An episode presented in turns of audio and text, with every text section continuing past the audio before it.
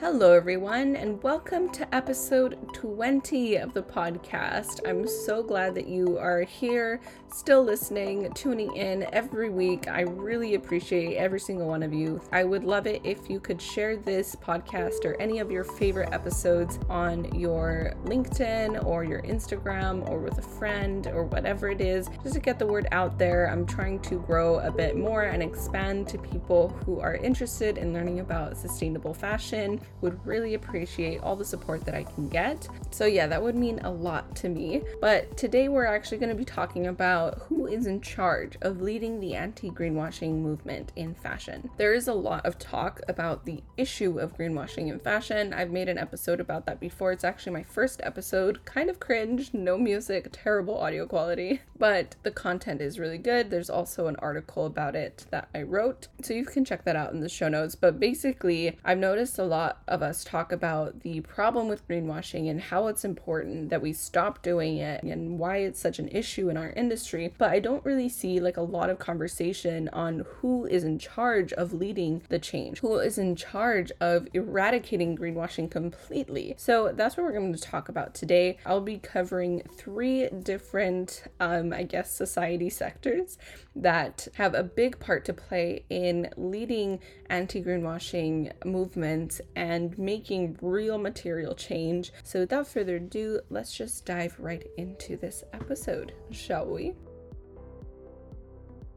So, the first entity that I believe is responsible for leading change is legislation. I strongly believe that there needs to be anti greenwashing legislation internationally for there to be more transparency and accountability in supply chains and in the way that we communicate with our customers. Legislation is one of the most important things that we'll need as human beings in general, like even in our personal lives with our own rituals and habits, we need structure. We need to be held accountable. You know, if I don't set an alarm to get up at seven in the morning, I probably won't get up. And obviously, that is a very minute situation compared to this, how big it is. But as human beings or as businesses, we need some sort of regulation, right? So I need to make sure that I have a structure for my business and I'm not running on air. And that's my way of making sure that I'm on track. And it's the same in anything else. And I feel like fashion is one of the most irregulated industries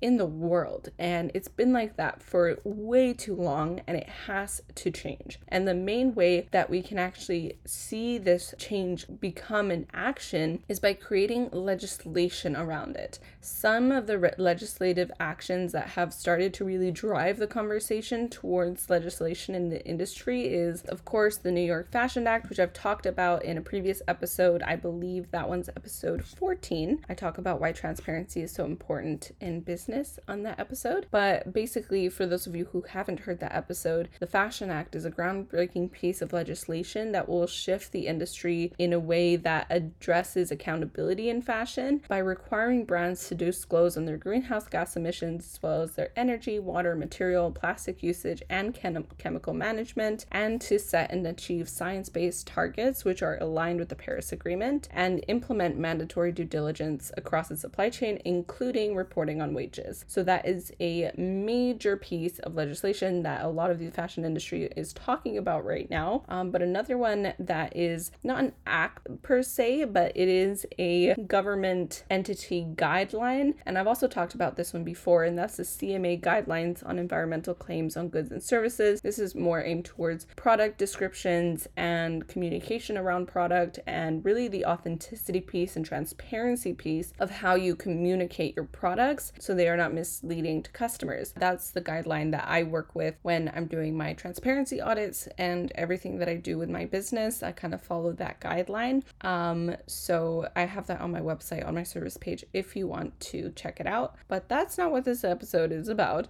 Um, I really just wanted to talk about the legislative bodies or the legislative movements that are actually doing something to improve the way that we communicate with our customers and to help with transparency. And I do feel like we need to see more of that in Canada. Like, when will this happen? You know, how can we make this happen? If you're someone who works in policy or government in Canada that has anything to do with this kind of legislation, then definitely do reach out to me. I am really curious to see how we can bring this type of legislation into Canada and make the fashion industry a little bit more accountable um, here as well. But the thing with legislation being in charge of leading the anti greenwashing movement is legislation doesn't really happen until we demand it to. Legislation is in charge, I believe, of implementing the change, but it's not the only factor that will truly change the the way that we communicate or move us towards transparency and accountability. And that leads me to my second um, player who's in charge of leading change, and that would be brands. We need pioneers in the fashion industry who run brands to rise up. There is just simply too much stuff, too much sustainable products. We need to see action from brands who are willing to take on the baton as leaders and prove that accountability and transparency are paramount in business and should be a part of what it just means to have a fashion business or to create a fashion business or to operate in the fashion space and who lead the way in terms of advocating for accountability in the industry. I do believe that what I'm talking about isn't theory, it's actually implementable, it's manageable, it's not some fairy tale that, you know, some activists like myself or um, some professionals or scientists wants to achieve. It actually does make business sense and it is a possibility. It's just about making a strategy to implement these things and also to see the value in in implementing transparency and becoming a pioneer in advocating advocating for it. We need to see more pioneers to rise up. We need to see more brands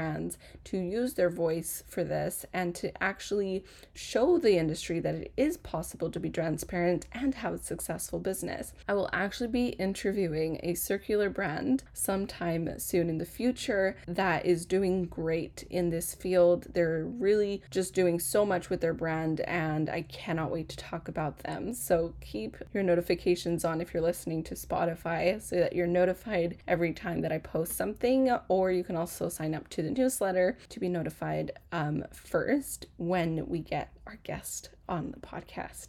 So, the third players that really have a big say in leading the anti greenwashing movement and making sure that legislation happens are consumers, consumers and individuals. Basically, everyone who wears clothes, period. Individuals may not be the ones in charge for setting the rules for brands, but they have a big say in how brands operate. You have a big say in how brands operate. Many of us, as consumers or as individuals, are born into fast fashion believing this is the norm and nothing is wrong. But the goal for consumers and all individuals that wear clothes should be to understand and become educated on the industry's facts and demand accountability from brands and from our governments. We need to demand to see practices, we need to demand for accountability. You have to remember, as a consumer, brands make garments for you. They make products that appeal to your needs and your desires. So we have a lot more power and responsibility as individuals than we realize, and we really need to use that for good. I've actually written like a letter call to action for brands and consumers to take action for fashion on my sustainability page on my website. So if you have some time, please go read that message and learn how you can take action yourself. So, to close it out and to answer the question, who should be in charge of leading the anti greenwashing movement in fashion? I believe that the entity that should be in charge of implementing the anti greenwashing movement should be legislation. However, who's in charge of making legislation happen? That's us. That's brands. That's individuals. That's industry players. That's fabric technologists. That's designers. That's marketing managers at companies. That's all of us who are integrated in this industry, whether by choice or just because we wear clothes. We are all in charge of leading this change and pushing for it.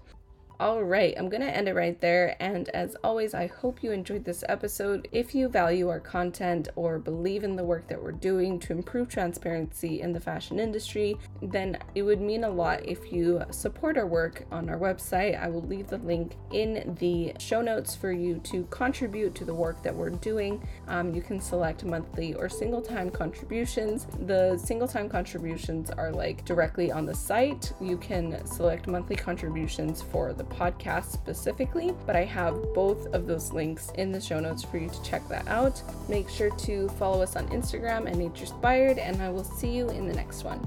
Bye.